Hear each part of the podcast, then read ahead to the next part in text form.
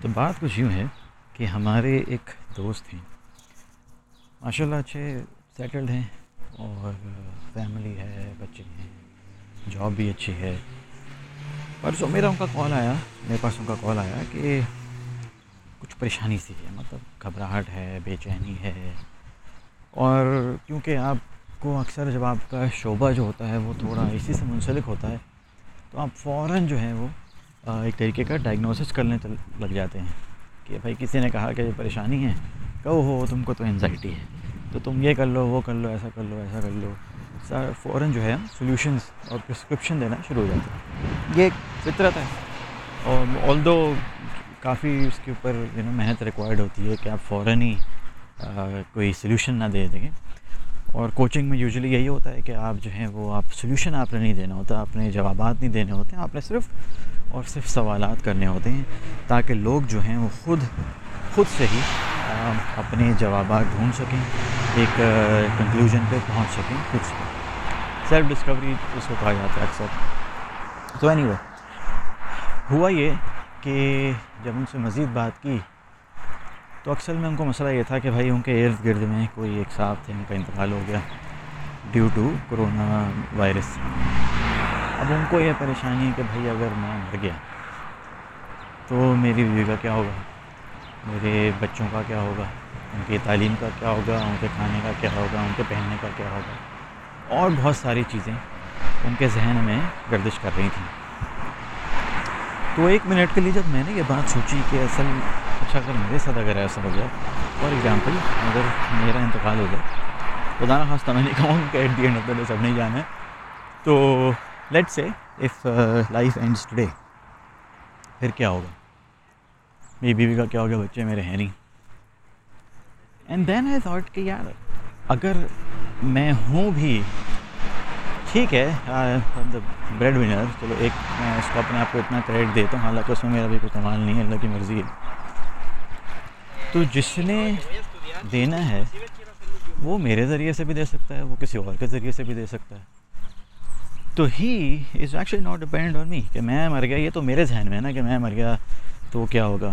اور میں ہی کما رہا ہوں سب کچھ میرے ہی ہاتھ میں، سب کچھ at the end of the day اور میں ہی جو ہے وہ اپنی فیملی کو کھلا رہا ہوں، پلا رہا ہوں. سب میں اپنے دونوں ہاتھوں سے کر رہا ہوں، جو کام کر رہا ہوں. بٹ ان ریالٹی وہ ہو سکتا ہے، اس کی وجہ خیر یہ بھی ہو سکتی ہے کہ میں تھوڑا، خیر I would like to think of myself as a religious person I am not sure if I am or not مگر اگر آپ دیکھیں تو بہت ساری چیزیں جو ہیں وہ ہو رہی ہیں۔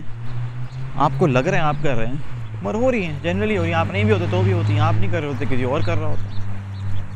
اور اس کی چھوٹی سی مثال یہ ہے کہ ابھی کوئی دو مہینے پہلے جب تھوڑی یہ دھوپ ووپ نکلنا شروع ہوئی ہمارے یہاں، تو ہم نے گھر کے باہر جو ہے وہ باجرا اور پانی رکھنا شروع کیا کہ بھائی یہ جو پرندے ہیں، پیاسے ہیں، ان کو بھی پانی مل جائے گا۔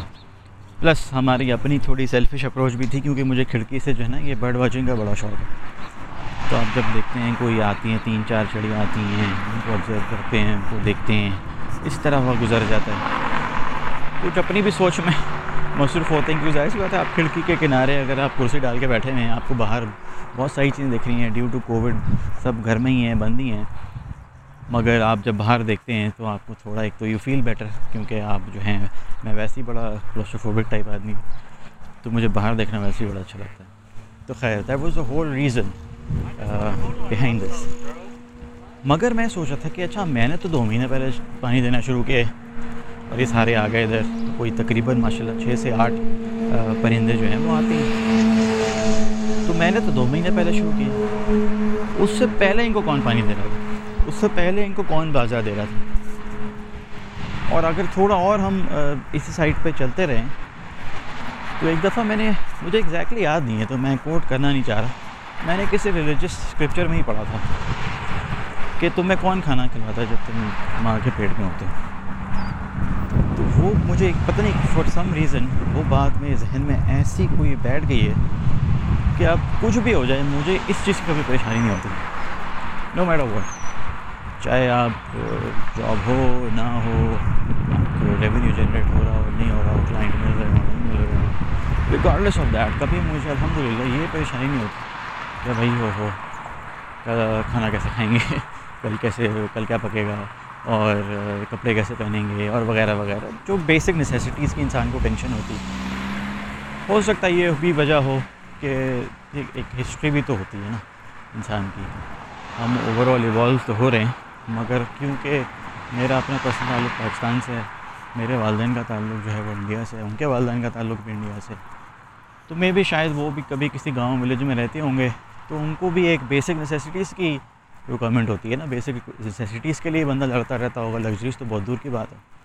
اب آپ یہ کہہ سکتے ہیں کہ ہاں اب ہم آ گئے ہیں تو بڑا جو ہے پڑھ لکھ گئے ہیں، پیسے ویسے بنا لیے ہیں، تو اب ہمیں لگژریز کی ٹینشن ہے یا لگژریز چھن جانے کی ٹینشن ہے۔ ایسا ایکچولی خیر ہے نہیں. Anyway coming back to the point تو میں نے جو اپنے اوپر رکھ کے سوچا، تو مجھے تو ایسی کوئی پریشانی نہیں ہوئی، مگر اکثر لوگوں سے جن سے میں بات کرتا ہوں، وہ بے شک بہت دیندار ہوں، ایمان والے ہوں، مگر ڈیپ ڈاؤن کوئی نہ کوئی ایک یہ ایسی پریشانی رہتی ہے رسک سے لے کر کہ بھائی، اگر یہ ہو گیا تو کیا ہوگا؟ ذہن جو ہے، آپ کا یہ واٹ ایف سینیریوز دیتا رہتا ہے۔ کہ اگر یہ ہو گیا تو کیا ہو گیا؟ اگر میں مر گیا تو کیا ہو گیا؟ اگر وہ مر گیا تو کیا ہوگا؟ جو میرا امپلائر ہے کمپنی بند ہو گئی تو کیا ہوگا؟ میں بڑا اچھا آدمی ہوں بھائی کمپنی بند ہو گئی، کیا کر سکتے ہیں؟ اکانومی بری ہے، کیا کر لیں گے آپ؟ ٹھیک ہے جی بہت قابل آدمی ہیں مگر پھر بھی economy you are working in وہی خراب ہے تو پھر کیا کر لیں گے؟ تو اینی وے میں نے خیر ان سے کبھی کوئی مزہ اگین میرا کام نہیں ہے کہ میں جواب دوں بٹ آئی ریئلائزڈ کہ یہ بڑا کامن پرابلم ہے۔ کسی چیز کے بارے میں بے انتہا پریشان ہونا، خاص طور پہ ان چیزوں کے بارے میں جن کے اوپر آپ کا کوئی کنٹرول نہیں ہے، آپ کوئی اختیار نہیں رکھتے ان چیزوں میں ٹھیک ہے، جس طرح کہ یہی مثال لے لیجیے کہ اگر میں کل مر گیا تو۔ یار، آپ کا اس پہ کوئی اختیار ہے؟ اگر آپ کو لگتا ہے ہے، تو پھر جسٹ لک اراؤنڈ کوئی گھر میں بیٹھے مارا جاتا ہے، کوئی کینسر سے مارا جاتا ہے، کوئی روڈ کراس کرتے ہوئے مر جاتا ہے۔ تو تھنگس ہیپن کس نے سوچا تھا کہ بھائی، کرونا آئے گا اور ملین لوگ مر جائیں گے؟ And regardless of the country of origin regardless of the skin regardless of language کہیں بھی ہوں گے آپ آپ کو گھر میں آ کے مارا جائے گا corona then what you do تو خیر ابھی آپ کو لگ رہا ہوگا میری بڑی سانس وانس سانس پھول تو نہیں رہی ایکچولی کیونکہ ماشاء اللہ پینتیس سال کا ہو گیا ہوں اور چونتیس سال کے بعد مجھے خیال آیا ہے کہ بھائی واک کرنی چاہیے کیونکہ صحت بہت ضروری ہے تو ماشاء اللہ الحمد للہ سیمنا بڑھ رہا ہے۔ تو میں نے سوچا یار جب ہم واک پہ نکلتے ہیں۔ تو کیوں نہ اس کو تھوڑا انٹرسٹنگ بنایا جائے اس کو تھوڑا ایک علمی واک بنائی جائے۔ تو جو کچھ اگر میں نے آج سیکھا ہے تو وہ آپ لوگوں سے شیئر کیا جائے۔ Right so that's about it and uh, I'll see you in the next uh, self talk. Right.